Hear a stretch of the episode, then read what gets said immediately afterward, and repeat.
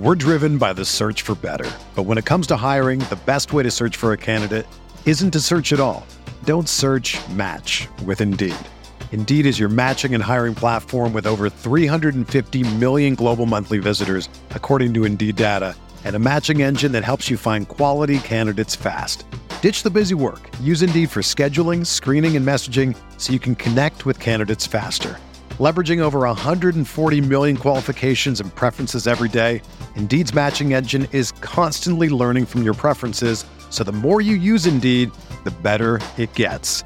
Join more than 3.5 million businesses worldwide that use Indeed to hire great talent fast. And listeners of this show will get a $75 sponsored job credit to get your jobs more visibility at Indeed.com slash BlueWire.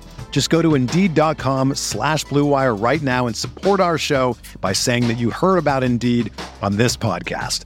That's Indeed.com slash BlueWire. Terms and conditions apply. Need to hire? You need Indeed.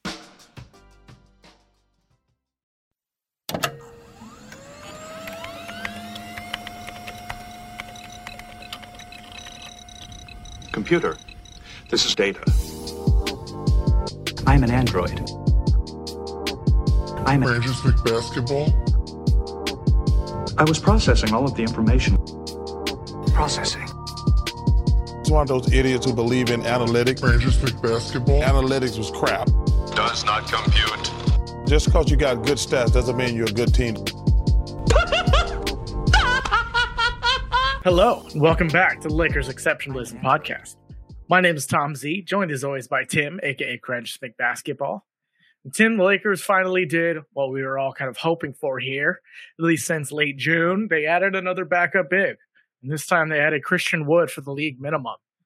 Uh, now, if you haven't already, we posted uh, an excerpt from our July pod called Big Plan, uh, where you gave a very impassioned plea and, and frankly, very good context for why Christian Wood was still available and possibly maybe why his uh, reputation didn't add up, at least for what was reported in the media, and why his defensive reputation maybe isn't what it seems. So, welcome in. You know, let's dive right in because we got a lot to it. I guess first thing I want to ask you is, uh, if you haven't, I'll, I'll drop that link in the chat right now so people can go watch that later. But I guess has your thoughts changed at all since uh, since we posted that or since that conversation we had?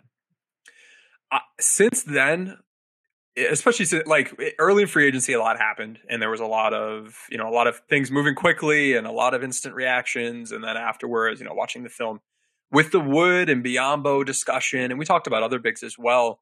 We kind of went through it and then moved on to other topics, and the World Cup's been happening, and other things have been happening. So I hadn't actively been thinking about this or digging all that much deeper in. And I would say that my thoughts now reflect those thoughts then. And since the news broke, I've dug more into the film. I certainly looked at all the data I think I could ever look at, but I've really deep dived into his film. I watched his last, I think, eight or nine most recent games played from last season, like every clip of his on defense that he played to get more context, to get more film, understand his technique and where he has shortcomings. The data tracks a lot there's a lot of data that I trust and rely on and matches my eye test. There's some areas that we just don't have good data on, and it was good to really fill in those blanks. And you said earlier, we all wanted this. We we all um, there were a lot of people who didn't, and I think that partially led to the the impassioned speech. It wasn't, yeah, Yeah. no no duh, this is the guy to go get. There are a lot of detractors. There are still a lot of people who, as Lakers fans, as Lakers analysts, or as True. NBA analysts, or fans of other And- teams, And think this is a bad fair, move. It's it's a we were kind of coming from it's a league minimum like why not but also yeah you'll get into all, all the things he brings but at the league minimum it's just no no risk there for it Yeah, absolutely. And it, it's not, this isn't the first time an NBA player or a Lakers player has come into a situation or come from a situation where he was struggling or there were off court concerns. We saw that Malik with Malik Monk, he was a strike away from a like a year long suspension, I believe, uh, due to drugs. And there were a lot of teams that just did not want any part of that. We've had guys on the team. We've had guys like Dennis Schroeder publicly talking about the role I expect to have. Andre Drummond promised a role coming onto the team. Dwight Howard coming from another situation where for several years he was not the guy he used to be, but was still trying to play like that and get that sort of ball dominance. And he was able to join a Laker team, buy into a role, and excel. Malik Monk came to the team, was able to clean things up and excel. Dennis Schroeder came to this team, played real well last year, and now is getting paid a whole lot more money for on a new opportunity. So this isn't new for LA. I think in a way Wood kind of has a mix of some of these other guys and he's been a polarizing player and I think if you just at the highest level look at a guy who has played on as many teams as he's played on and you see well he was available, you know, in September, obviously there's there's must be something wrong with this guy and and I we don't need to rehash all of it, but yes, if you if you haven't watched the video already that Tom just posted in the chat, or you haven't listened to that podcast, which has more uh, in addition to what Tom put in that video, please go check that out because that provides a lot of background, a lot of hey, here's what happened in Denver. I'm sorry, not Denver, Dallas. Here's how the the season unfolded, and you can see how misaligned that experience was from what we are being told the experience was now. So great work on that, Tom. I thought that video was fantastic. Excellent mix of you perfectly cut in the audio with some great plays and just just shout out to you. I thought it was phenomenal. And there's plenty more to the conversation now that he is For on sure. the team and now Yeah, that the team is a little bit more for him. So where do you want to start with this? There's there's a lot we can cover. Um, I, I think diving back into that, like, why was he available, and maybe, you know, the context around that. We he did say, um, I forget who reported this, maybe uh, but that he was kind of waiting for a, a James Harden or a Damian Lillard trade and the fallout there to possibly open up some more opportunity. That's what we kind of talked about in that pod as well. That you know he has no um, desire. He has no nothing to gain from signing for the league minimum in late July. Like, let's wait it out, see what shakes out. Is that the only reason, or is it just kind of again, my back to maybe his reputation and and all that that he was still available? I think it it was a mix of things. I certainly think that the rep- reputation isn't nothing. There have been things that have happened over not really last year all that much, but but uh, you know years prior, uh, an incident here or there that isn't enough that like you're like oh goodness we can't have this guy on the team, but enough that you really want to do your digging. And we've heard this offseason about how the Lakers you know did their version of a background check by by checking in with people who do know him and have worked with him uh, on staff or as players and got some additional perspective. Darvin Ham has worked with him. And so I think, you know, do your due diligence.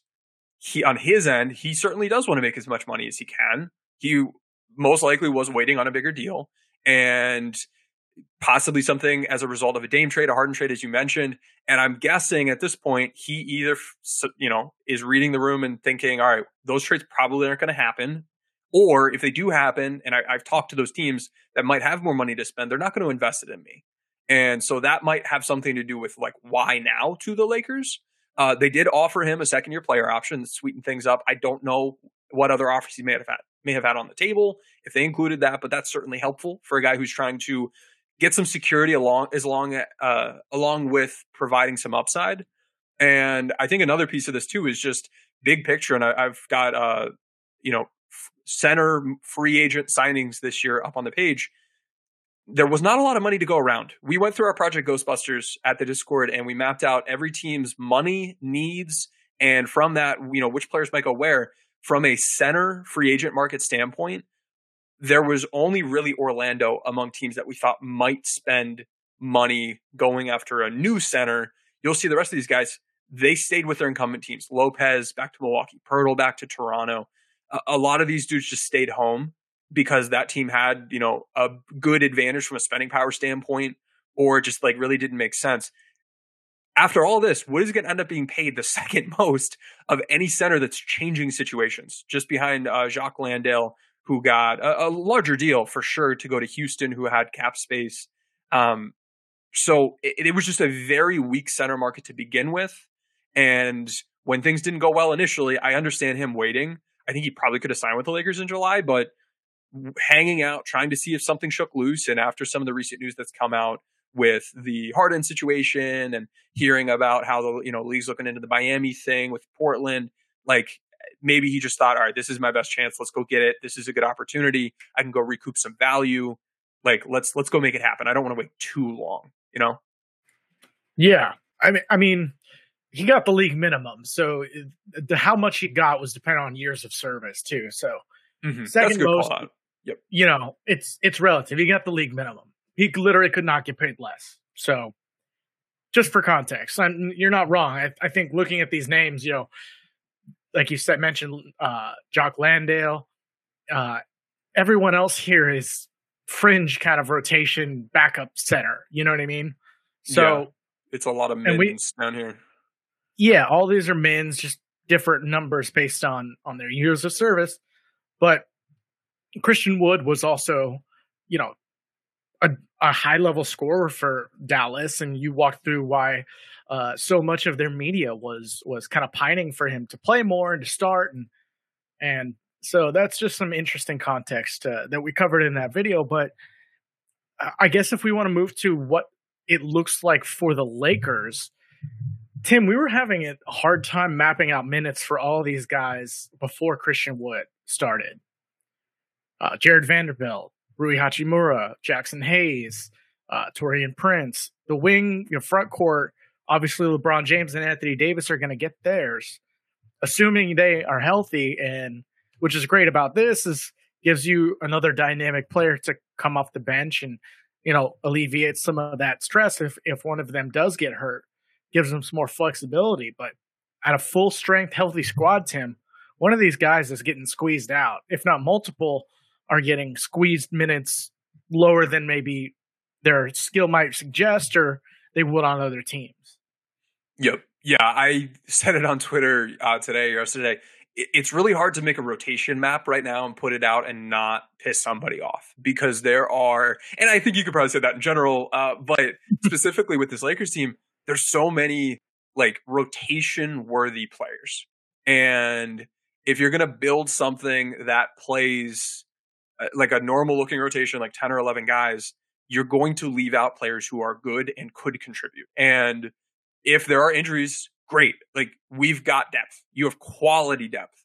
And it's improved from last season and it's diverse in terms of the skills that can be put out there from an offensive standpoint, a defensive standpoint. You can give a lot of different looks to opposing teams on both ends of the court. That's valuable.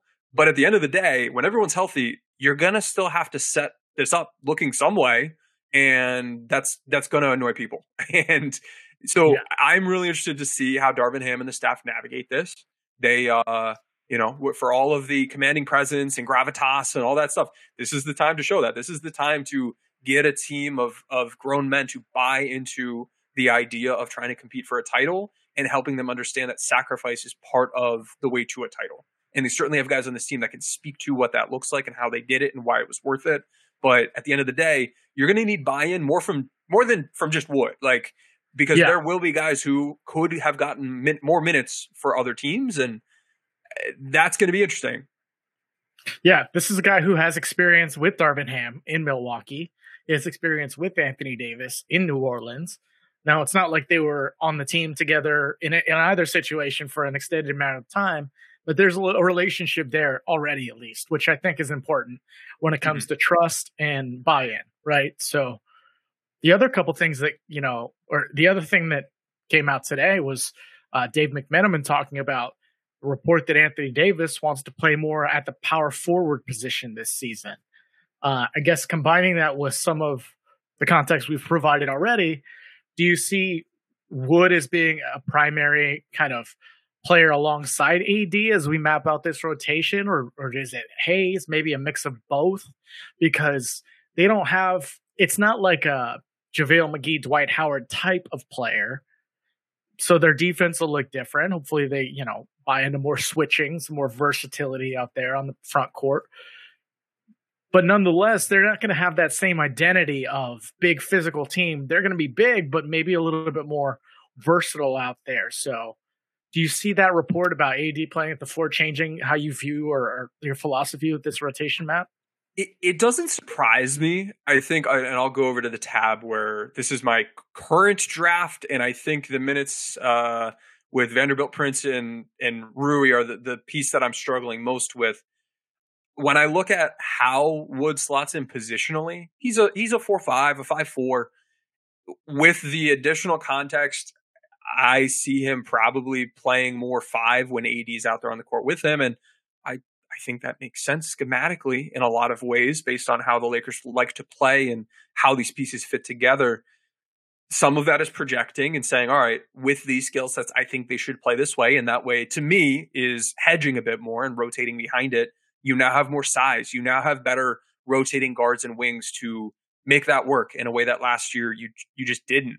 And so putting Wood in positions where he's the guy containing, and then AD's the one that's defending the rim by by stopping a roll man, or if Wood breaks contain and there's a drive, AD's there. That gives you so much more security as a defense in a way that last year, like AD had to be defending the rim. We talked about how why AD was dominant last year was because he was at the rim all the time on both ends of the court. This year, he'll, you know, if you're going to hedge or switch, that takes him away from the rim. And that was a big weakness of last season's team was you you couldn't really do that without losing that rim protection. If you want to play mobile coverages, Wood can be the guy who's bigger that can go do that. He's mobile, and then AD can still continue to defend the rim, but also you know rest a little bit more. So I, I think there's some value there. I do expect the two of them to play together. I think they have to play together for long stretches of time this season so the team can see what that looks like and see if there's something there. I think it's incumbent upon this team to try out as many of these combos of guys that that makes sense uh, to figure out what their best pitches are and which ones maybe they won't use as much. Some of them will be situational, some of them may not work at all. But I see him as a, a five four this year. And I, when I'm looking at the rest of the ro- rotation, I don't really see that impacting like D'Lo's minutes or Gabe Vincent's minutes. I think they're fighting with each other. And if one of them's hurt or one of them's underperforming or maybe just Austin Reaves is performing really well. He is the one guy I see that could cut into minutes between those two. But I think otherwise at point guard, you're pretty set. At shooting guard, between Reaves and Christie, I think you're kind of set. It's going to be between those two guys. And if someone is trying to fight and break into those minutes, I think Taurean Prince is probably the one who makes the most sense. He played chaser defense last season. He's a shooter. He'd give you some size. Maybe he's fighting in there. I don't expect that. But it, let's say Max isn't quite ready yet. I think Yeah. between D'Lo, Vincent, Reaves, Prince, you you can fill you know point guard, shooting guard minutes, and maybe we see Russell and and Vincent you know play more and play together a little bit. But at the one and the two, I think they're fairly insulated from this situation. Adding Wood, would you agree with that? Um, to an extent, I I've been talking all summer. I I'm a little bit less uh convinced Max Christie will be a staple within the rotation right away, just based on what this team has for expectations. I do think Prince will see more minutes there than him, and uh, there's other report that you know Rui is still expected to start alongside LeBron and AD. So there's there's an expectation maybe that Wood is the first big off the bench. Maybe he comes in, you know, for LeBron or something like that. Uh, in the end of the first, kind of big, you know, where he usually sits. So I'm not totally sure, but the one and the two is mostly insulated. I just maybe see how it plays out slightly different, but in mm-hmm. theory and construct, I, I do agree with you. Gotcha. And then I'll call out a couple guys: Jalen Hood-Schifino, D'Moi Hodge, Colin Castleton. We like what they bring. We don't. I, I don't think they're quite ready to compete with the quality depth that this team has. I hope they are pushing these guys in practice. I hope iron is sharpening iron and they're getting better and they're ready to contribute next season. But for a normal, when everybody's healthy rotation, you know, it's not blowout minutes. I think those three probably not going to be in consideration. I think you can say the same thing about Cam Reddish. He's shown some flashes. He has shown some legitimate growth in certain areas of the game on both ends of the court that we've covered on pre- previous podcasts. Go back and listen to that if you want that coverage. But he's someone that at least starting the season, I don't think is quite in there to compete for those wing minutes. Then you get to the three and the four. And actually, I want to hold that for a second. And, I guess talk, talk more about the center minutes. I think Jaxson Hayes is someone that adds some mobility. He can finish at the rim a bit. he, there are some areas of his game that have regressed from from prior versions of him that have looked better. His screening isn't something that's all been all that good. Uh, there, you know, he doesn't space the floor. Like there are things he's not good at. There are some things he is good at. He was a mobile piece that we thought could compete for center minutes. He is someone that I think is very much in danger from a playing time standpoint now that Christian Wood is added to the equation. We could see Wood and Hayes play center and split center minutes, and then AD's playing a lot of power forward, probably some center still. If you were to see that, that would then mean LeBron James is now playing up as a small forward, which he used to do regularly. And over time, he slowly transitioned into a defensive role that requires less of him on a day to day basis when it comes to his perimeter defense. I don't expect that to change this year. I still think he's probably more of a four defender. Uh, I think we'll probably get a mix, but in lieu of that, I think we're probably just going to see Jaxson Hayes be a big loser of this move and not really be getting minutes. Is there is there any other way that you see Hayes again with everyone healthy being able to like get any real consistent time? I mean, unless he goes back to or you know goes back, he's been okay as kind of a you know mobile big defender. If they're set on being more of a switching defense, uh, no, honestly, he's probably one of the lowest people I was I was on uh, this summer siding wise. I think it's a, it's better than not having another like maybe relying on Castleton too soon, but mm-hmm. Hayes is probably the easiest person to give zero minutes and still kind of have him buy in at least in the beginning. Um, maybe signing him with that expectation that he could be another reclamation project, right? This is a mm-hmm. you know a four year rookie deal guy who's got his bird uh, his restricted rights waived, so he's an unrestricted free agent. That doesn't always happen unless you're really you know below expectation as a lottery pick.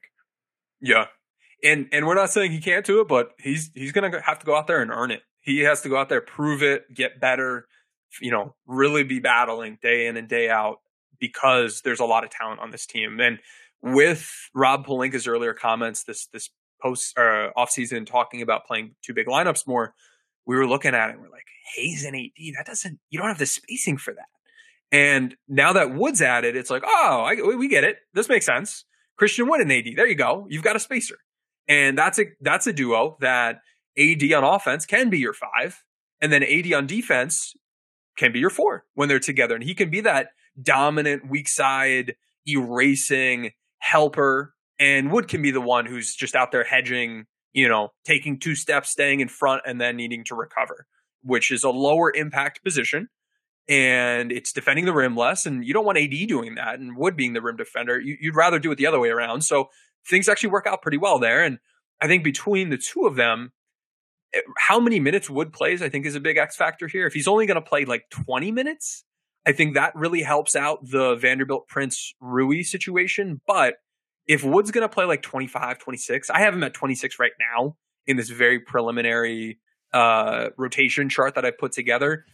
Between him and yeah. AD, I think you've got center covered. And if AD is going to play 36 minutes, which is what I have right now, and you can argue that on a lot of games he'll play less because they're doing great and in charge and he can rest later in the game. But if the rest of his minutes are at power forward, and then LeBron has just about the rest of those, I have a, a couple left over for for Rui, Prince, and Vando. Vando, Prince, and Rui are really fighting for about 48 minutes between the three of them, and someone's going to get squeezed. I think it's really I, right here. I have all three of them playing eh, not a whole lot of minutes, and, and I think it's tough. And so that's an area where if Wood does play less, or at least to start the season is playing less, you're going to see those three guys, those three wings, be able to get more regular time, and you know, closer to 20 minutes a piece. But if they're really just fighting for small forward minutes, it's someone's not going to eat each game. Is there a reason you don't have Rui starting in this lineup? So I and, and again, this is no one no one get upset. No one get upset. Put your it's keyboards just down. Against the reports that we've had, it, it is against the, the, reports we had. I, yeah, I do think it's between. I think Vando, Prince, and Rui all have a shot. I would expect if you ask me today, who's going to start day one? I think Rui. It would be the odds-on favorite to start day one, given just what I've seen and who else is going to be starting. And I mean, the reporting certainly helps. Uh, I want to, I guess, make a couple notes. Prince's off screen shooting offensively is something that I think specifically does really help this Lakers starting lineup because it provides so much space. We saw that with Malik Beasley, and he shot well on the dribble handoff and off screen threes. He shot like 48%. He stunk on the, the spot up threes as a Laker, certainly, you know, a downstretch for him. But we've seen how off screen shooting can really manipulate defenses, remove help, and open things up for the star players. And I mean, it's easy to see watching the games. We also see that in the data, and that was something I grabbed yesterday. We see LeBron's 1v1 attacking last season during the freelance offense. So just no no play. We're just out there, you know, vibing. 0.82 points per possession. That's that's not good. That's bad. LeBron's ISO offense during plays, set plays, not using off-screen action, he scored 1.01 points per possession. That's okay. LeBron's 1v1 attacks during set plays with off screen action, 1.17 points per possession. That's really darn good. And AD and LeBron are going to get extra space when it takes two guys or three guys to defend a pin down or a stagger or a flare screen or hammer flare, whatever it happens to be. That's something where I think helping the starting lineup with that gravity is really valuable with Prince. Whereas with Rui, I think, you know, I trust his three point shooting a little bit less. I still think he'll shoot well enough. But I think really where he adds value is the late clock attacking when nothing's going on. And you could use that a little bit more off the bench than starting offensively. And then defensively, if we're going to have AD start at center and Wood come off the bench as a center, when Wood is your center, I want extra size out there. And that's where Rui and LeBron or Vando and LeBron, along with what I think is really where you get a little bit more value. I think Prince out there with a LeBron Wood front court defensively to me, it, I don't expect it to perform quite as well. And so that leaned into what I've got here today on the screen. But I can easily see game one, Rui starting things off and Vando coming off the bench and Prince mixed in there here and there. Maybe he doesn't play at all. I don't I don't know what that looks like. I think how the offensive scheme is set up in the playbook will heavily dictate if Prince is useful. Because if they're not running the off screen stuff, he doesn't. I mean, I'd rather just have. Yeah, it's like I for one, like I, I hear where you're coming from, at least from the off screen. They they didn't do it a ton. I feel like last year they didn't have a lot of guys for it. Um, wait, is that worth Taurean Prince guarding threes? I would in a way agree and disagree with that statement you made because I there were a lot of sets in the playbook like there were like of their like 400 something plays they had like 200 of them or something like that that had off screen action. Um when they ran those plays and they ran them all year long before they traded for Malik Beasley they had like Lonnie Walker Austin Reaves, Pat Beverley, guys who weren't off screen shooters running off screen shooting sets and it was not working and I don't blame anyone for not like being like oh you know look at these stackers are running because they stunk and a lot of times they weren't even getting shots off. Once you had someone who could do it they still ran them a lot. They ran them even more, and they worked really well. And so it's something that I've seen from Chris Jent for years. It's something, and, and he ran the, the Lakers offensive scheme last season. I wouldn't expect it to just disappear, but if it does, then yeah, I I don't think Prince has nearly as much value on offense, but he has been one of the more prolific off-screen shooters in the NBA for some time. If we look at his like three-point shooting on off screen situations, he's someone that's been shooting in like the 40% uh, nearly annually. And when he's not, he's been in the high, high 30s. So uh, that's what you're looking for. Like that's what you want. And I think that has to mean something, right? But I, I, okay. I, get it. I think him defending threes can be a concern and would be part of why you wouldn't go with him. We're driven by the search for better. But when it comes to hiring, the best way to search for a candidate isn't to search at all. Don't search match with Indeed. Indeed is your matching and hiring platform with over 350 million global monthly visitors, according to Indeed data, and a matching engine that helps you find quality candidates fast. Ditch the busy work. Use Indeed for scheduling, screening, and messaging so you can connect with candidates faster. Leveraging over 140 million qualifications and preferences every day, Indeed's matching engine is constantly learning from your preferences so the more you use Indeed, the better it gets. Join more than 3.5 million businesses worldwide that use Indeed to hire great talent fast. And listeners of this show will get a $75 sponsored job credit to get your jobs more visibility at Indeed.com slash BlueWire. Just go to Indeed.com slash BlueWire right now and support our show by saying that you heard about Indeed on this podcast. That's Indeed.com slash BlueWire. Terms and conditions apply. Need to hire? You need Indeed. Okay. I mean, considering he's not like he's at least how he's been the last few seasons used as a wing stopper. You talked about LeBron being more of a four on defense, and the Anthony Davis is at the five. I like I hear where you're coming from. I just, mm, you know, I don't know. I think part of it too will depend on what Rui's defense looks like, because last regular season and like traditionally for him, he hasn't really been all that great of a perimeter defender. But I I do see that as something that he's focusing on improving, and we've seen him in pictures and they've talked about it. Like he's slimming down a bit. And yeah, no, I've, I've, like mentioned my skepticism about Rui being a wing stopper as well, and I I hope I'm wrong. I I'm just more of it's a different. It's going to be an adjustment for him as well. This is where I kind of keep bringing up. I think Vanderbilt's going to find more top minutes, partly because of this, um, because of his the Lakers' reliance on him at, as a wing stopper, despite the uh, you know the the offensive limitations he might have. Mm-hmm. Yeah, I where I th- I think Vando is going to play a bit. I don't see him as someone that's just out of the rotation. I was lower on him a couple days ago than I am right now. And part of that is the offense. Like we we saw his offense as a Laker be bottom five in the NBA during his portion of time as the, with the Lakers because they in Utah he was rolling a lot. He was in the dunker spot a lot. He's not a great finisher, but that doesn't hurt your gravity when you're in those positions necessarily. It's not like you're going to sag off a guy who's standing at the block. Um, and he's a, a, good short roll playmaker. So they were leaning into some of his strengths. His three point shooting wasn't in a magnifying glass. With the Lakers, he played nearly 75% of his minutes with Anthony Davis, and neither of those guys shot well from the perimeter. But if you're picking one of them to roll and one of them to space, you'd much rather have AD be the roll man.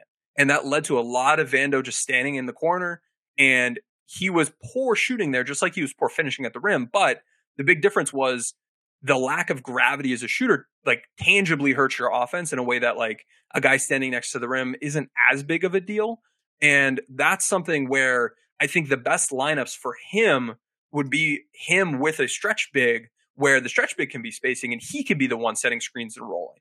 And that's where the addition of Christian Wood I see as being something that works in Vanderbilt's favor because when you pair the two of them together, I'd say defensively, you are able to get that strong defense from Vando. And I think you need a little bit of that extra oomph when Wood is out there as your center defensively. But then on offense, you're able to allow Vando to be in a situation where it's it's a better environment for him.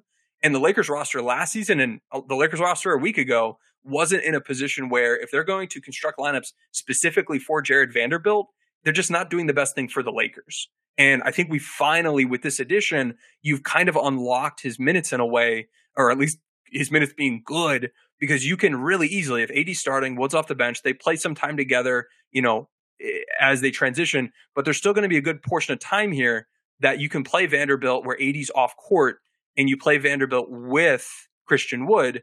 And that's where I see him getting more of his minutes. Whereas I think Rui starting, you know, gives you better spacing. So I think it's a balance of mixing the defense in with the spacing. If the off screen game isn't part of things, I think you can really see Prince phased out. Uh, but I, I, definitely see Vanderbilt continuing to be part of this rotation. And I don't think looking at his performance and his impact metrics last season is a good way to justify him not playing now because the context has changed. And we saw last season how when the context changed from Utah to LA, his defense, or I'm sorry, his offensive impact suddenly plummeted we're now in a position where he can be used more like he was in Utah. And they still have to go out and do it. Maybe they'll make the same mistakes, but if they do make these improvements I'm anticipating, all of a sudden he does become a much more valuable player. Yeah, it's it's going to be interesting to see. They they have a lot more opportunities to do that. You know, synergistic three on offense, four on defense with several of these guys. You already mentioned Christian Wood and Anthony Davis. Uh, I think Christian Wood and Jared Vanderbilt plays the same. You know, guys like Taurean Prince being more of maybe a chaser too on defense and and uh, like you know movement shooter on offense. So it's going to be interesting there. I, we we could we could do a two hour pod. I feel like there's so much here to mm-hmm. go over with Christian Wood and the implications here. I guess um I guess going more into the bigs and Anthony Davis side of things. Do you see Anthony Davis his offensive game changing around Christian Wood on offense as a stretch big? Is it going to open up more space for him in the post uh, on offense? Is it most ideal to have Christian Wood as the rim protector on defense in that pairing? Or, you know, the the knock on Christian Wood, you know, for those of you who haven't seen the video or listened to the last pod, is you know, he's he's a really bad defender. Uh, do, do you think that's true? And, and is Anthony Davis going to be able to make up for his limitations, make him a better defender? Uh, I asked a lot of questions there, but I think they're all kind of related too. You know? Yeah, they're they're great questions, and I think with any of these individual players, you have to consider both ends of the court. There are there are guys on this team that are stronger on one end than the other. Some of them are like outright weak on one end and strong on the other. Christian Wood is a strong offensive player and a weaker defensive player. Now, offensively, we'll start there him playing with AD or just playing with anybody, I think the spacing he provides will be valuable. This is a guy who shot 43.4% on uh, spot up threes this past season. He's averaged 39% over the past four years. That's really good. He was the third highest center last season in our catch and shoot three point shot making metric at B-ball index. Only Al Horford and Kristaps Porzingis ranked ahead of him. As a pop guy, he's your legitimately your first roll and pop threat that this team has had in a bit because he is a really good roller. But when he's popping, he shot 43% on threes last season. He yep. was only uh, Porzingis shot. Uh, he had 0.1 more threes made per game than Wood. Muscala matched him. Other than that, he was the most prolific popper in the NBA, and he shot a higher percentage than both of those wow. guys. He shot 45% popping wow. for the past five seasons on threes. I was just, you know, we were we're working on the play of the day thing doing the double drag. And can you imagine like a, a double drag with AD, Christian Wood, and like D'Angelo Russell or Austin Reaves? How do you guard that? You can't. That you can't. That's the oh my god. I'm we haven't talked about this. We did not prepare this. I this has been irking me for months, Tom. The Lakers with their double drag series they had all the right personnel in all the right spots and they had all these answers for what the defense can do. One thing that troubled the Lakers was the fact that on a lot of those plays, they had like Jared Vanderbilt setting the first screen and he wasn't a great roller, nor could he pop. And the defense would kind of just kind of leave that dude alone, allow him to be on the weak side and let their, you know, guy who in the strong side corner, who's becoming the weak side corner as the double drag moves away from them, defend two guys with one player now you can pop that first dude out and then roll the second one. And all of a sudden that takes away a big chunk of how NBA teams defended what was the bread and butter uh, series and concept for the Lakers offense this past season. It helps so much, dude. It helps so much. And he's someone that like, you know, when Marcus Gasol was out there, it's like, all right, he's going to pop. When Anthony Davis is in there, it's like, all right, he's either going to roll to the rim somewhat slowly or you know, sometimes he runs hard. He'll get his lob uh, or he's he's kind of just kind of standing around. He's not really popping. For most of these Lakers bigs over the past few years, they were doing one or the other. They weren't a, like a legitimate threat to be good at both. Christian Wood can do both. Get, get you a center that can do both, and, and he's that guy. Uh, by the way, he's also a really good mid range shooter. He had an A minus mid range talent grade. Only AD and D'Angelo Russell had better mid range shot making grades last season than Christian Wood. Like third level scoring, check. Second level scoring, check. Better than Rui, better than LeBron, better than a lot of these guys so what does it mean? I guess, sorry, getting back to your, your question, the off ball mm-hmm. gravity that he provides, because because the shooting is the skill, the off ball gravity is the impact of that skill, and that's what helps the other Lakers players score well. He will be the best off ball gravity big the Los Angeles Lakers have had in the past decade, according to our basketball index database. Number yeah. one, not number one. I would one. Say fairly easily too. Yeah, it's it, it's not really close. And this past season, only Lauri Markkanen, uh, Sabonis, and Jokic graded out higher among bigs with a thousand or more minutes. He's one of the best in the NBA. He will space the floor, and that helps you out with guys like Rui and Prince and Reaves and Vincent and Christie and Vando, all players who had D, D plus or D minus rim shot creation grades this past season. They were guys that once they got to the rim, some of them could shoot well, but they weren't quite as able to self create at the rim.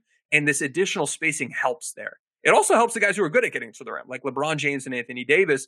It makes it harder for if you're guarding uh, Wood with a big, it pulls rim protection away. And if you try to guard him with a guard, he can post you up. He will post you up, and he will beat you up in the post because he's got a good post game. So it's it's unlike the Mo Bamba thing where yeah, Bamba can space the floor, but if we go stick a wing on him, it's it's kind of fine. You can't do that with Wood because he can do the you know he's got the inside and the outside game. That was a lot of the draw that I had with Miles Turner last season was that guy who could punish the mismatch or space the floor and take away the rim protection. So that's valuable.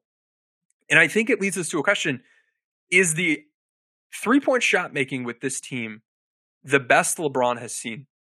And we have new data at B-Ball Index that looks at teammate strength data. So it's not this is how good LeBron is, but here's how good the players around LeBron have been in like 150, 200 different stats. Based on the teammate strength data at B-Ball Index, this would grade out as the second best three point shot making team LeBron has played in over the past decade and pretty easily the best team he's played in as a Laker from a spacing standpoint. And it so turns out, if you pick the top five guys in off ball gravity last season, they are D'Angelo Russell, Austin Reaves, LeBron James, Christian Wood, Anthony Davis. And that could very well be a starting five. Or, or a five man group that mm-hmm. gets time together at some point in this season. I, leaning yeah. more offense than defense for sure. But I, I don't know. So offensively, he's going to help everybody out. AD, he's going to help the guards out, the wings out, LeBron. It, it's going to be, I think that's going to be really helpful, whether he's on ball or off ball. Defensively, yeah, he, he's a guy that's weaker. And, and looking at his film, I see some of those weaknesses. I, I see some areas that aren't great, but don't really matter as much for the Lakers. Like he was on a, he was in a lot of lineups where he was like the one big guy on the court, and he's six right. nine. And next to him, he had a bunch of like like Kyrie, Hardaway, Luka, and Reggie Bullock, who looked pretty yeah. washed last season, had D plus, D plus, D and F defensive impact grades. They looked awful on film. Yep.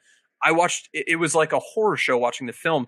It's just dudes getting back cut, beat at the point of attack. Like no, dude, it's all Christian Wood's fault. It's, it's Christian, Wood's, Christian fault. Wood's He's fault. a bad defender. Yep, that's it's all his fault. Um, we've got Maxi Kleber, who for the first time in his career is playing more center than power forward. He had a D minus height grade among centers last season. Dorian Finney Smith playing up as well, an F grade for power forward height. These are dudes tiny for their roles, along with a bunch of bad defenders. And Christian Wood still ended up with good rim protection data, but the poor dude was just in there all day, uh, like just uh, having to play goalie. It was awful. It was so bad. Like the teammate strength metrics for Wood F grade D LeBron, F grade rim protection, D plus grade perimeter ISO defense, F grade defensive rebounding success rate, F steals per 75, F deflections per 75. The foul rates committed were super high, and C ball screen navigation and off ball chase defense. Holy crap. Like it's hard to, I, I get yeah. that Dallas was a good team and he had played on like young bad teams previously with Detroit and Houston. This was a good offensive team. This was by no yeah. means a good defensive team, and it was not his fault. But we did see him in two big lineups next to McGee, next to Powell, and it's like, oh, all of a sudden this this makes a whole lot more sense. And he's rotating well, he's helping well. I was actually really impressed with the rotating. I know the defensive the data we have at B-Ball Index says he rotates often. It took the film for me to really believe it, and it was there. And his, I'd say his closeout technique is poor, and that is incredibly fixable but he needs to, you know, chop his steps up a little bit more. He was doing, he's flying by a little bit too much, but I saw some smart things from him as a rebounder in terms of like staying down as a rim protector so that he's not compromising rebounding position. Like I can go on and on. I'll, I'll pause for a yeah, second. I was just going to say, going through some of the film I saw as well, he had a surprising amount of clutch blocks, including mm-hmm. against the Lakers in that just terrible, terrible loss uh, where Maxi Kleber hit the game winner. He had, mm-hmm. you know, I think he has decent timing at, at the high point. He's not exactly, you know, somebody who's going to always, you know, beat you there, but he has good length too. I mean, his measurables are are are decent, and I think yeah, a lot of it is like body positioning and playing maybe more physical because he is more of a slight six nine too. He's not, you know, a thicker bruiser kind of guy. So yeah, just readjusting where he can use his skills and refocusing and also putting him in a position to succeed where he's not expected to be the only rim protector if he has some some help on the backside in Anthony Davis or even a LeBron James. Yep. Yeah. And I I think an important distinction to make is that the rim protector in a lineup does not have to be the center in the lineup. That's important. The, the rim protector does not equal the center. For certain schemes, it will. If you're playing drop, yes. If you are a hedging team and you are that center pulled into ball screens, because teams are generally running point guard center ball screens or shooting guard center ball screens, they're not pulling their fours into ball screens as much. But when you are pulled into ball screens, if you're hedging, your job is not to defend the rim by being there. Your job is to defend the rim by stopping the drive at the three point line. And when you do so and you have two guys on the ball, you give up a 4v3 off ball. And that's where the roll man is a big threat. And that's at the rim. The roll man's a threat at the rim. And if you tag that roll man, you know, you got to worry about the weak side guys. That's where AD becomes the rim protector. If he's the four in the lineup, he's on the, you know, defending the weak side wing, weak side corner he's the one that's able to take away, erase that roll man. And then he's got the length and instincts to pick off a, a, a kick out, you know, skip pass. And he, for seasons, proved just how monstrous he could be in that position. And last season, he couldn't do it because the rest of the team couldn't rotate worth a damn. But this team can do that. And I think that allows you when AD's playing more power forward defensively, he can still be your rim protector. He just doesn't need to necessarily be the guy pulled into ball screens. Now, if you want to drop, then yeah, I'd stick AD at center and I would put Wood off ball. And knowing that AD in drop will be someone that's focused on defending the rim, he's in that position to defend the rim. I wouldn't stick Christian Wood in drop. He was in drop 50% of his ball screen possessions as a Dallas Maverick. That's bad. That's not a good way to use him. And I think hedging and switching are much better for him. I don't think he's the switchiest guy. I don't think he's the most elite as a mobile big man. He grades out as an average perimeter uh, isolation defender among centers, and you know that's that's okay. But it's not okay. We're gonna go stick him on everybody. But I watched film against him on Tyler Herro, Dejounte Murray, Kyle Lowry, James Harden four times, by the way, and he picked his pocket and shut him down two of the other three times. He did well, and I understand that's not quite a murderer's row. That was, you know, I watched full game film of like 10 games. Those were the ones that I, you know, took note of like, okay, I saw him on him. I saw him on that, that guy, that guy. His length is helpful. He's mobile. So I think he fits switching. I think he fits hedging, but he doesn't necessarily have to be your rim protector. I think as a number two rim protector in a lineup, he's really, really solid. As the number one rim protector in a lineup, you're, you're really, you know, that's not a place you want to be. And I think if you are to stick him in lineups where he is the rim protecting force, I think you probably want to be more switchy and try to stay in front of guys and you know not give up numbers advantages that are attacking the rim nor give up line drives against drop. So I think you want to be hedging with him when AD's out there and maybe switching with him when AD's not out there. And thankfully the Lakers roster is probably better aligned for those two things than they are for drop this year because they have that AD strength they have that size at the wing positions. They have the rotating ability. And a weakness of theirs is ball screen navigation. Vincent's not great at that. D'Lo's not great at that. Uh, Jared Vanderbilt's not great at that.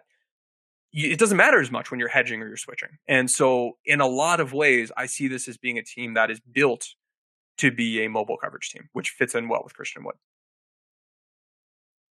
So, how does this affect some of the other forwards in the front court, uh, bigs? uh, like LeBron, we talked about, you know, Vando's probably the biggest beneficiary here. But do you think that might mean uh, LeBron maybe gets a little bit fewer minutes? They're able to, you know, give him more rest if they're winning games, or maybe even just with more guys, you know, able to kind of survive those minutes. Because a big issue with these lineups where LeBron can't sit, they can't score out there when he's not out there. Now, I'm not saying he's uh, you know going to have the ball in his hands all the time, but Christian Wood is a guy who can get his own bucket. He can create both um, on his own, and he can be a good playmaker out of you know pick and roll situations if you have a good three point shooting pull up player like D'Angelo Russell or Austin, hopefully Austin Reaves in the pick and roll. So is that kind of a reason to suspect maybe this is all shaping up the Lakers' death? Kind of, you know, yes, it's year 21, but they need to have a better, more cohesive plan for keeping LeBron James healthy throughout the season. I think that's a great question. And in a lot of ways, like, yeah, like I, I, think there will be just given the additional talent on the roster, and this is, I, I think, already a very strong roster. There will now be more games where you're up big late and Bron can rest and he doesn't have to play as much. Or if he needs to sit out an entire game, you now have more of a floor and more of a ceiling with this group because you've added a guy who last season was worth about $10.5 million playing as he played for all the things people are upset about. That's how valuable he was.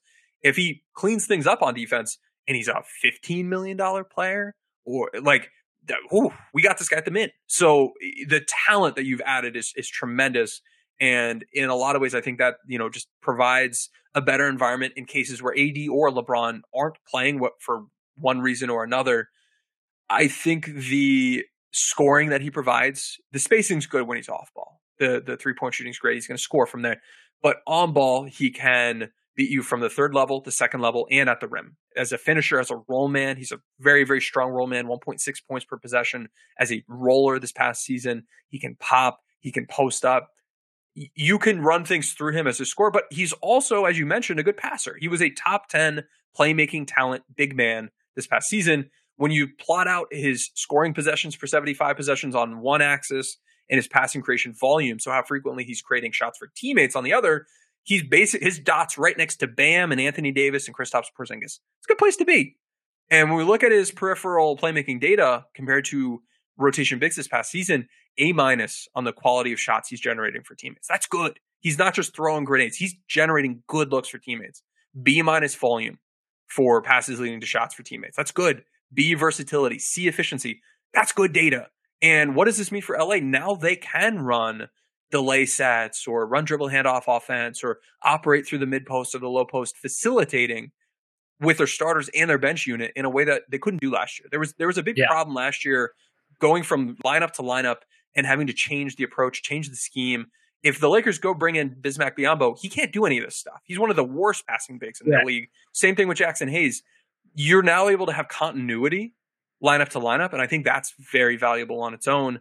And I mean, if you throw out a lineup of like Wood, Rui, uh, I don't know, Vando, Christie, and Reaves, or D'Lo, or Vincent. You've got a lot of guys that have you know some low key strong passing skills.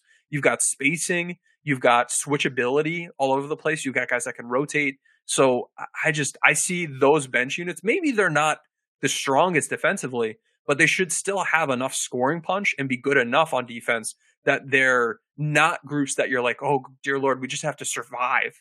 I no, I think you can be a little bit more. You, you can be cocky. I, I, think you can be a little bit more, more greedy there and, and try to win some of those minutes against a lot of teams, and that's a much much better place to be. I mean, it definitely helps to have such a you know strong gravity on pick and roll player with like Luka and Kyrie to you know draw so much attention. A lot of plays I saw from him in the playmaking and in that video, a lot of four on three, you know, a lot of catching with an advantage, and he's able to make a pretty good read and you know hit the the dump off or swing it to the guy in the corner. So I think and that on top of him being able to finish out of the mid range, you know, he's he's a good three level scorer for in you know if you involve him in the pick and roll or if you have him off ball, he can mm-hmm. attack closeouts. It just such adds so, so many different dimensions to the Lakers offense that they haven't had. Even in the starting lineup, I'm not saying he's going to start, but putting him, you know, in the bench unit, it makes it even like the fact that the Lakers don't have to rely on him for more than 20 or so minutes if they don't need to. And in certain matchups, if he's, you know, not able to keep, you know, keep up on defense, you have that flexibility to, you know, flex somebody else in there. It's just yeah, the amount of skills he can bring to the to this team alleviates so much pressure on offense that I think we would have already seen with some natural development and chemistry with some of the new guys. And uh but now it's just like off the charts to me where this offense could go. Mm-hmm. Yeah, you if you ignore LeBron and AD and you look at the wings and, and the bigs on this team, he's the best scorer from the three. He's the best scorer from mid range. He's the best scorer at the rim. He's one of the best playmakers. He, like he's good, man. Like he's not going to go out there and just kind of finish some plays or stand in the corner or like he's legitimately someone that you can build some sets around, build some offense around. And he fits with the starters and he fits with the bench. And I, I, mean, just his creation of shots at the rim, A minus from shot creation versus rotation bigs last season, that's going to be super helpful. When we look at this roster, I talked about all those guys: Rui, Prince, Reaves, Vincent, Max in D, you know the D plus, D, D minus range. D'Lo had a C plus in this. Uh, uh, LeBron had an A plus. AD had a B plus uh, for their season grades with rim shot creation. So you're bringing in one of you know one of the best guys at creating looks at the rim, which on its own is really valuable because those are high quality looks. They generate fouls more. They generate offensive rebounds more. They're going to create opportunities to kick out to teammates, and we know he'll take advantage of that.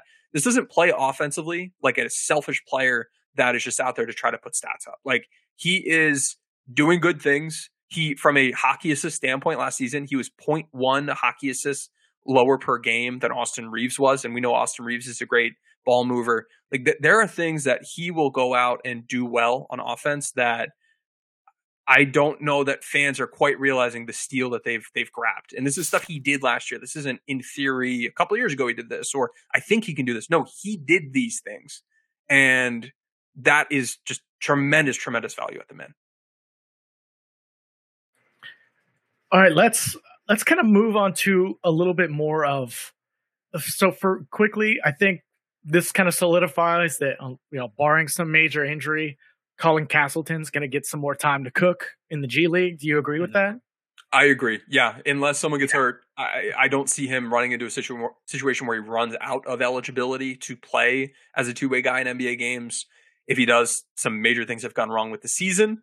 I really like Castleton. I think he shows a lot of promise. He's going to get time to season at the G League.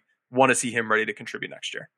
Yeah, let him bake, let him cook out down there. Let him get some reps in. Is you know more involved in the offense and more of a centerpiece on defense, and let's see what happens. So that's good. That's again putting the pieces in positions to succeed, giving it that time. Um, we talked a little bit about Jaxson Hayes, but I guess more in terms of the the kind of bigs that this team has added. You re- referenced Rob's desire to have multiple skill sets represented.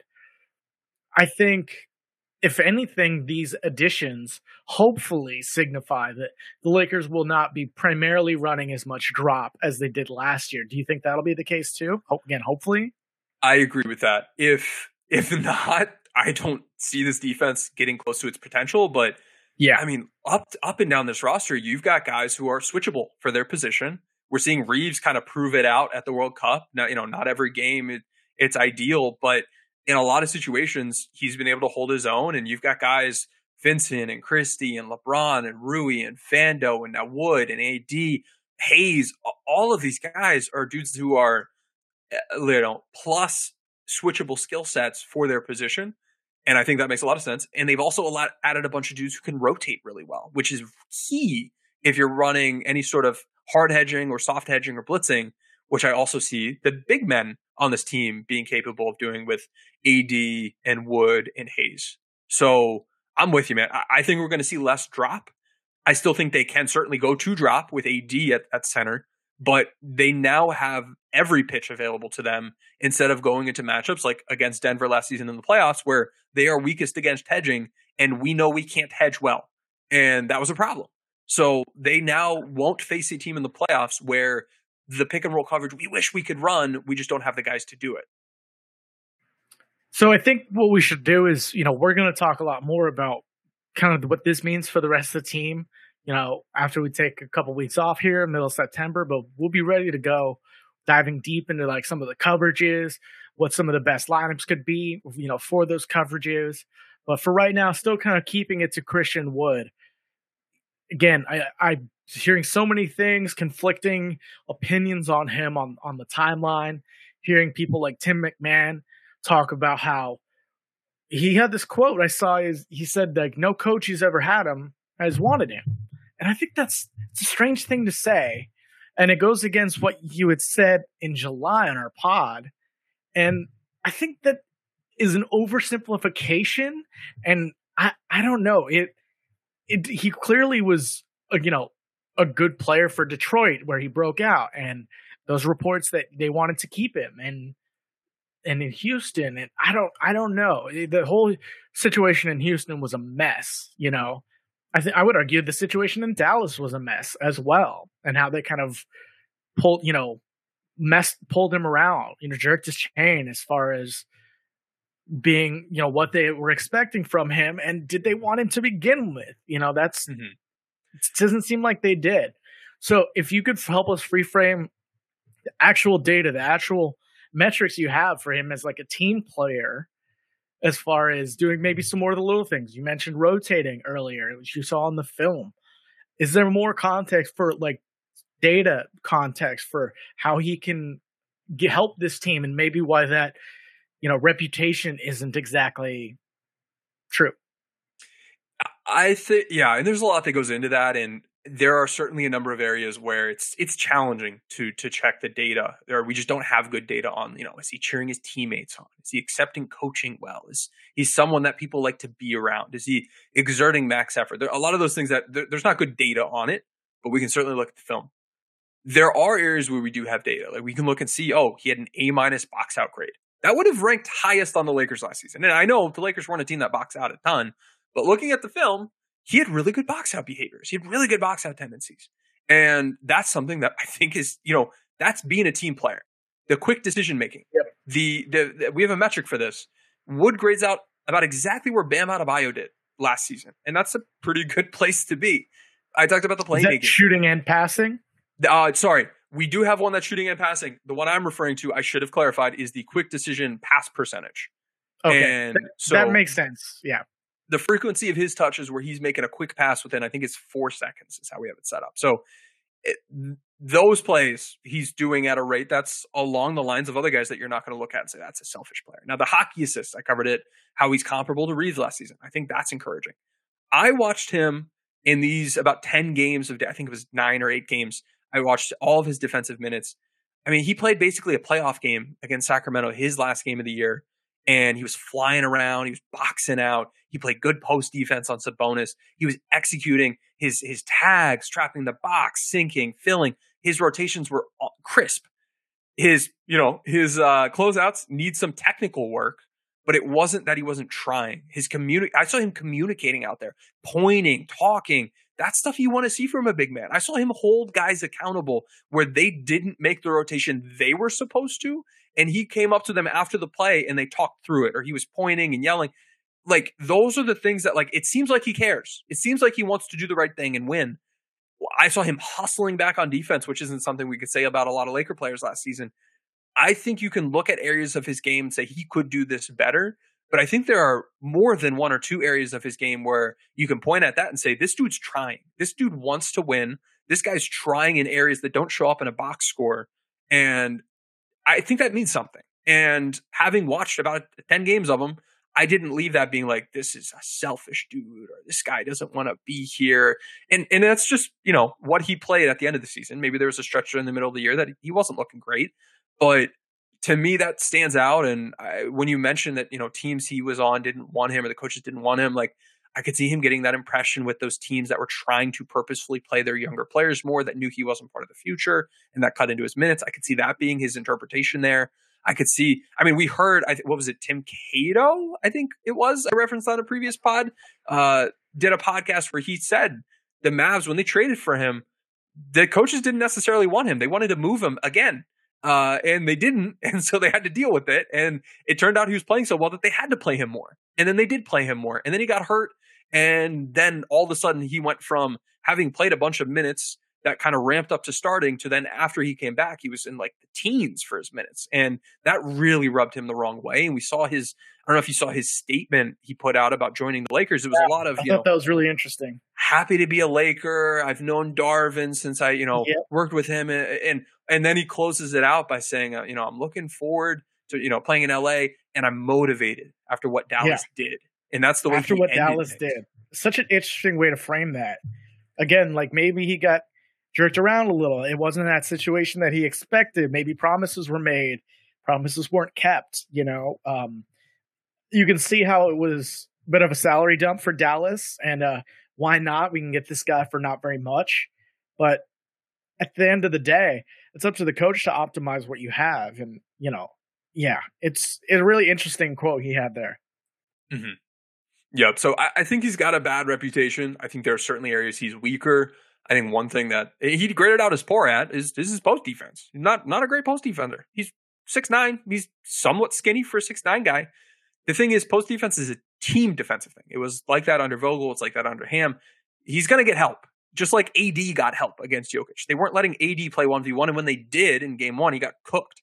And that's Anthony Davis. It, whether it was Rui, AD, didn't matter. They were sending help when, and they had success with it against Jokic. And, and I see Wood fitting into that. And I, you know, I'm, I'm, if under a different scheme, maybe I'd have more concern, but I just, there aren't too many teams that post up a bunch.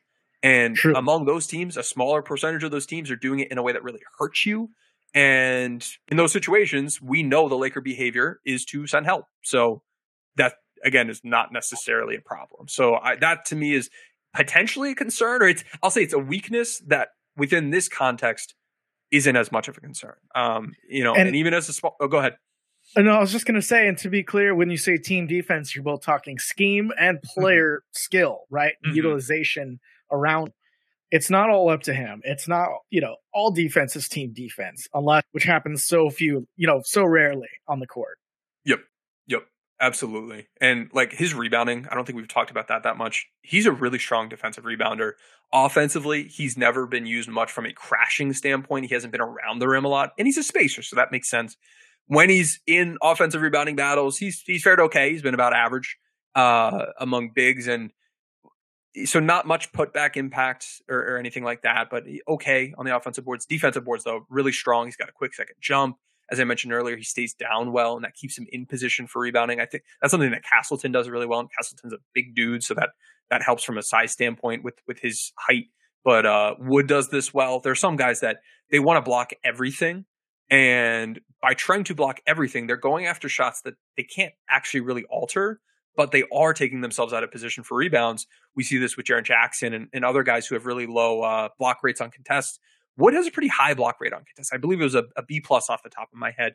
When he's contesting shots, he's effective and he's disrupting them. We see that in the data, and he's blocking them often, which we see in the data. And when he's not contesting shots, but he's at the rim, it's because he's calculating, I can't get to it. I'd rather stay here and box out. And I think that's smart. I saw him tip rebounds when he couldn't secure them, which is a smart thing. I'd like to see. It's a high IQ thing to do. I saw times where if he was behind a player that was driving and a teammate stepped up to defend the rim, he would peel off switch the way you'd see a guard do it and take away the dump off. Or at times when there was no dump off, he would just go find space on the other side of the rim to kind of claim as his own from a rebounding standpoint, which I was just like, that's that's such a smart thing to do. And I want Laker fans to give him a shot. I think the team's going to give him a shot. And even if he plays like he played last year, that's a 10, 11 million dollar guy. And that's super valuable at a minute. And if he clean some of this stuff up, he can be even better. And and I think that could be putting you know the Lakers in a, a really really advantageous situation. Yeah, you mentioned before Malik Monk. I think Dwight Howard was another reclamation project. We have uh, Dennis mm-hmm. Schroeder, guys who all came for the minimum or very little money, who you know went on to sign better contracts uh, the next season another aspect of this, Tim, is uh, again he's on the minimum. If it doesn't work out, he did get the player option. So mm-hmm. you know if you cut him, you're adding that to next year as well. It's it's not a huge number, but it's still there. Um, to me, this is a lot different than giving someone like Jaxson Hayes a player option for no reason. Um, or was it Cam Reddish? Right, Cam Reddish. it might have been both. I think it was both. Yeah, there were a couple guys. Yeah, but it's different to me than that because this this guy is clearly more valuable uh, past, a little more more established past in the NBA, regardless of his faults. But if they do pop, if he they do use him well, and in the first part of the season, it's going to change the out the future outlook for both him and maybe a guy like Jared Vanderbilt, who became you know extension eligible today, mm-hmm. where they might be more open to packaging a couple of these guys at the trade deadline, it gives you more ammo, right? It gives you more depth to do those, you know, two for one deals to maybe get a, a slightly better player or to combine into a different kind of deal. So I'm not, I'm just more like thinking of all, trying to think of all angles here. It just gives them more, another bullet in that chamber, you know, should it happen. And if it doesn't, you, you can cut them for relatively low, low stakes. Yep. And I, I think in a way too, so I see the similarity when it comes to like, this was a guy who had been paid a lot of money and now isn't making that. And I think grabbing a guy who's not making that the money and having trying to reclaim him rather than on the last year of a big money contract, I think there's a difference there because you feel the heat when it's like, oh crap, my income's way lower than it was before. I gotta get it together. I gotta go, you know, refine that edge and go make things happen for me and my family versus like you know I, I still got this. I'm you know they're paying me more than any of you. Like i, I could you know i can figure this out. So I, I, think that might help him be open to buying into a role. But when we talk about him buying into a role like what does that look like? This isn't dwight howard that was as a you know operating as a post player way more than made any sort of sense later in his career that needed to change. We tangibly needed to see his offensive role change. It's not the case here for wood this isn't carmelo anthony who used to be a heavy on ball player that needed to be more of a spacer, more of a ball mover. This isn't that. Like Wood is good at the offensive things still and should continue to do the offensive things. And defensively, a lot of what he did, I, I want him to keep doing. There's stuff we want to change, but it's not, hey, you need to start trying, or hey, uh, you know, you need to not be the, you're not the man anymore. Like he was already boxing out. He's already rotated. He will be put in positions where he's not next to, you know, just a bunch of holes in the boat where where the you know the water's coming in because no one can stay in front anywhere. He's in a much better environment, and I, I think just in general was a better player defensively last season than people realize. He he had been an average ish uh, mobile big from a defensive impact standpoint the three seasons prior to last year. Last year, his uh, defensive impact tanked, and I think part of that had to do with them running him and drop so much. But also, when we look at his expected D LeBron with our, our talent model at B-Ball Index, looking at his skill, performance in all these different areas and his role and his physical tools and all that, we would have expected him to be much better than he was. His defensive talent among the 100 mobile bigs and anchor bigs, I think I had a thousand possession minimum on it. He he his talent ranked out 52nd, so average, which is about what it was the prior seasons. And when we look at his optimization, those prior years, it was about average. He was about what he should have been. This most recent season, his defensive impact was so far from what it should have been in this data, even for what he did in all these individual areas, that he was the fourth lowest optimized defensive big man in the NBA. And when we zoom out and look at the whole database, there were 999 mobile bigs and anchor bigs over the past decade that played again. I think it was a thousand possession minimum. He had the 12th lowest, I'm sorry, 12th percentile optimization among about a thousand players. So he was not playing or he was not used in a way that allowed him to be as good as he could have been. And just like with Vando's offensive uh, impact last season, which I think can be much better this year in better context, Wood's defensive impact, I don't think is indicative of what his true performance was. Dallas at a team level, when we look across the board, they were not optimizing guys. They were the third worst team from a defensive optimization standpoint. And I talked about it, you know, playing guys out of roles, playing guys up positions that didn't make sense. So I think is just so much is better for him that we can see him be plugged in and kind of still do what he does and perform well. Now he's not going to get as many, touches, but it's not like he's coming from an offense where he was on ball a bunch of the time. They had Luka, they had Kyrie, they had Dinwiddie, different portions of the season. Uh, so I think the offensive translation is easier, and the defensive translation isn't like, you know, come on, buddy, you need to try now. Like I, there are things he's bad at, but I, I don't quite uh, agree with the characterization of like he needs to buy into his role. He does. Everybody does. And and from a minute standpoint, he's gonna have to fight for minutes and things like that, but not to as extreme a degree as Frank Vogel needed to get guys to buy in under previous Laker teams. Yeah, it just kind of seems like people are running with the same talking points and repeating them. And sure, there's been some reports of that, as we mentioned in, in Houston, where he uh, he missed a COVID test. He reportedly, you know, after getting chewed out from a coach, uh, didn't want to go back out for the second half It's not a great story. You know, in, in no context is that a good thing to hear about a player. But, you know, you bringing up Draymond's quote about how things aren't always what they seem and, and how this is a media or a narrative run uh, uh business and times and, and things, if you understood more how they worked, you would think about players differently. I think is all context that we're trying to put out there that we maybe haven't. I, I don't really listen to other Lakers pods. I like to keep everything fresh, right? But I've seen it on the timeline of these talking points, and I guess it.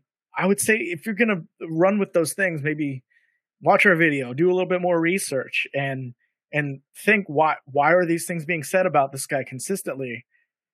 Maybe is maybe it's copium, Tim. Maybe we're the Lakers exceptionalism. We're doing our exceptionalism thing, but from the things I've seen and the the value he brings on court, yeah, he's a flawed player on, on in some aspects, but he's also capable of extremely skilled things that I don't think people are contextualizing, especially like around a league minimum. Yeah, for sure. We we I, it'll be interesting to see how as folks watch more film maybe their perspectives change as as they replace what they know about a player they, they you know they remove the narratives and they insert more more here's what i'm actually seeing i'm interested to see how things will change because a lot of folks were not interested into this move and just like you like i don't i listen to my football podcast i listen to my other podcasts i don't really listen to basketball podcasts yeah. in general let alone laker podcasts i, I do yeah. just it's the film, it's the data, and it's here. This is what we're seeing. I don't I don't want to be you know trying to insert myself into other people's conversations that I, I wasn't part of, or you know I just I think that I analyze better when I'm able to look at things fresh, and because a lot of people aren't looking at things well, and eh, you know when I especially if I like miss a game or miss the start of a game, and I'm like, hey, what happened? People tell me, oh well, this happened and this happened. A lot of times it's not what I'm seeing when I go back and rewatch things on film. So right just try to keep things without, you know, oh, I'm looking for that because you mentioned it. Um, you know, keeps things fresh. But I, I've had people in my mentions the past couple days just adding Lakers content creators being like, this isn't what you said, or have you thought about this? This is way different from what you were thinking. And I'm like, oh, right. oh man, like yeah. I, I, don't know what they're saying, but apparently it's very different from what we're saying. And and I know it it was uh, in general in the past because I I don't I mean it felt like we were pretty much on an island with interest in going after him, but it seems like a no brainer at the min. And we'll see how people and, maybe get yeah. in line now that he's a Laker. And I hope it's for the right reasons. And because yeah. they look at the film, the film's not going to lie. Go look at the film. Go watch a sam- you know a good sample of the film, of course. But uh there's you know give this guy a chance. That's that's my plea to people. Don't just run with what you're hearing as people try to rationalize his situation, or even like do what I did. Go Google Christian Wood on, uh, and, and look at the news tab and go month by month last season or previous seasons. It's yeah. not this dude stinks. This guy needs to start defending. You know, why is he playing this much? It's a lot more positive than the Twitter comments would lead you to believe. And it's refreshing yeah. in a way because it's like, this is the real time analysis. I think the rationalizing afterwards analysis, especially when you lose a guy from your roster and you try to make it, you know, make sense it can be a little bit more stretched. Even things I hear about Lakers players that we analyze super deep in the playoffs. I'm like, what are you talking about? Like, we, I know for sure this is wrong. You know, we, we, very much deep dived into this. That is not what happened. And that was just a couple months ago. Uh, and that's for players we follow very closely. Like, things twist over time as people try to fit things nicely into little boxes. And when the guy's not one of ours anymore, you know, we could start, you know, throwing, throwing crap his way. Uh, give him a chance yeah, basketball's an interesting sport like that because you can find just about any confirmation bias that you want, you know, in the film. And yes, we're guilty of it. I posted a 15 minute highlight film of, you know, his great skills. But you know what? A lot of players don't have 15 minute highlight films of plays that dynamic, of mm-hmm. guys making threes off of pull up transition, making threes in the corner, spotting up, uh, attacking closeouts after you know, and, and leading to a dunk, catching alley oops off the pick and roll with Luka. There's so many things this guy can bring to the table that I just think people don't contextualize. Like you can't even if cherry picking a confirmation bias using our Lakers exceptionalism. There's not a lot of bigs who can do some of the things Christian Wood can do all under the same umbrella. And you, mm-hmm. you figure out what you can around a guy like that. You have other options out there to be able to go away from him. But ultimately, it's I'm super excited, and I think this really, really puts a, a really great cap on on a really nice off season for the Lakers. Yeah, absolutely. They got a lot of good options. If it doesn't pan out, they've got other good options. So lots, lots of analysis up ahead for sure. And we, you know, we're getting closer and closer to preseason and the regular season. I'm excited. Uh, last thing I'll mention, I, I talked to two fo- two Mavs contacts, one in the org and another around the org who who has connections within the org, and both of them were, you know, we, we talked about things off the record, and they were like, yeah, they they didn't use him in a way that set him up to succeed, and and like you can get more of this guy he was playing next to dudes that even some of the pairings that made sense for him to play next to, he's playing next to guys who were like playing through injuries uh, for a lot of the season. And when I looked back and looked at some of the duos, like, oh, actually, this duo worked really well. That duo worked really well. But it was such a small portion of the year for him. And when I look at, oh, okay, him plus this type of player worked well, we have that uh, offensively. We have that defensively. Um, looking at him prior seasons, like him and Tice worked really well in Houston his last year on defense. Um, him and rolling center lineups rocked from an offensive standpoint. We've got those things. And a lot of what did work, we have, and a lot of what didn't work, we're absolutely not going to ask him to do. It would make no sense. And we don't have the, you know, don't even have the roster makeup for that. So I just see so much low hanging fruit for the areas that he was struggling in to either not matter or get much better this year. And I don't know. This I'm buying. I'm buying all of the Christian Wood stock I can get. And mm. if we're wrong, we're wrong, and I will take that. Yep. But uh, you know, there's there's more than just well, well, actually I think he's he puts up some points. It's this is more than looking yeah. at box scores stuff. This is more than looking at the LeBron data or the impact data. This is looking at the film. This is looking at, at the nuanced stuff that's going on, and that's what you get here yeah. with the uh, Lakers Exceptionalism podcast. Absolutely. Yeah. So reminder, go subscribe to our YouTube channel uh, at Lakers Exceptionalism. We are going to take uh, a few week break here from the pod, but I'm still going to be trying to get some stuff up on the YouTube. Uh, so go subscribe to that. Really, really help us out. And yeah, this was a great pod. I'm, I'm feeling really good about this season and excited to, you know, take our content up to the next level. And if you want to get into our Discord, take a screenshot that you subscribe to the Lakers Exceptionalism YouTube, DM that to Tim, myself, or the Lakers Exceptionalism Twitter account, Instagram account. You can follow us there. I'm posting more.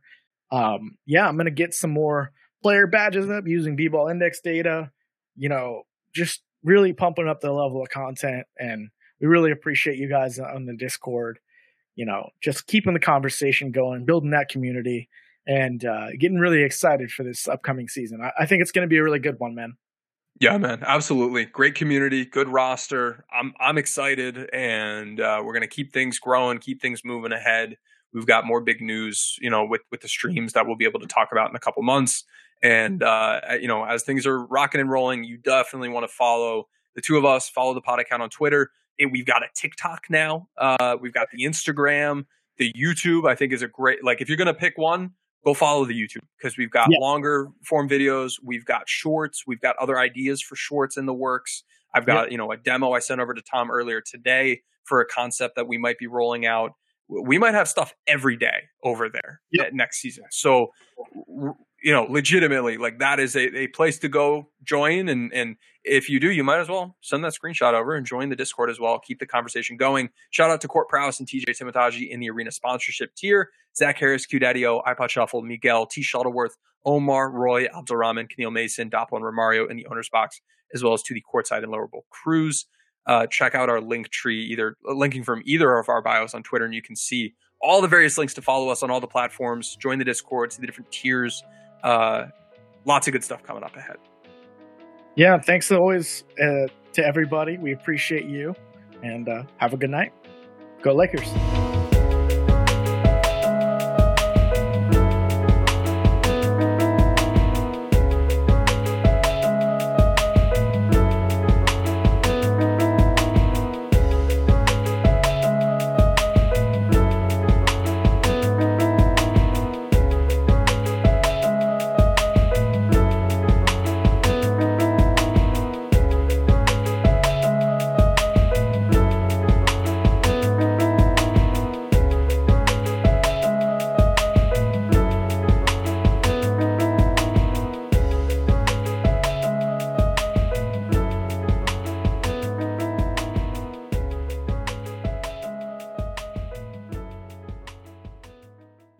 Everyone is talking about magnesium. It's all you hear about. But why? What do we know about magnesium? Well, magnesium is the number one mineral that 75% of Americans are deficient in. If you are a woman over 35, magnesium will help you rediscover balance, energy, and vitality. Magnesium supports more than 300 enzymatic reactions in your body, including those involved in hormonal balance. From functional medicine doctors to mental well being and female hormone experts, we all know that magnesium is the one mineral to improve all aspects of well being and health. But which one? Magnesium Breakthrough from Bioptimizers, the trusted choice recommended by leading experts with seven best absorbed forms of magnesium to ensure your body receives the support it needs for overall well being. Go to bioptimizers.com slash balance today and use code BALANCE10 for 10% off. Support your journey to wellness at B-I-O-P-T-I-M-I-Z-E-R-S dot com forward slash balance. Magnesium Breakthrough from Bioptimizers, your foundation to optimal health and vitality.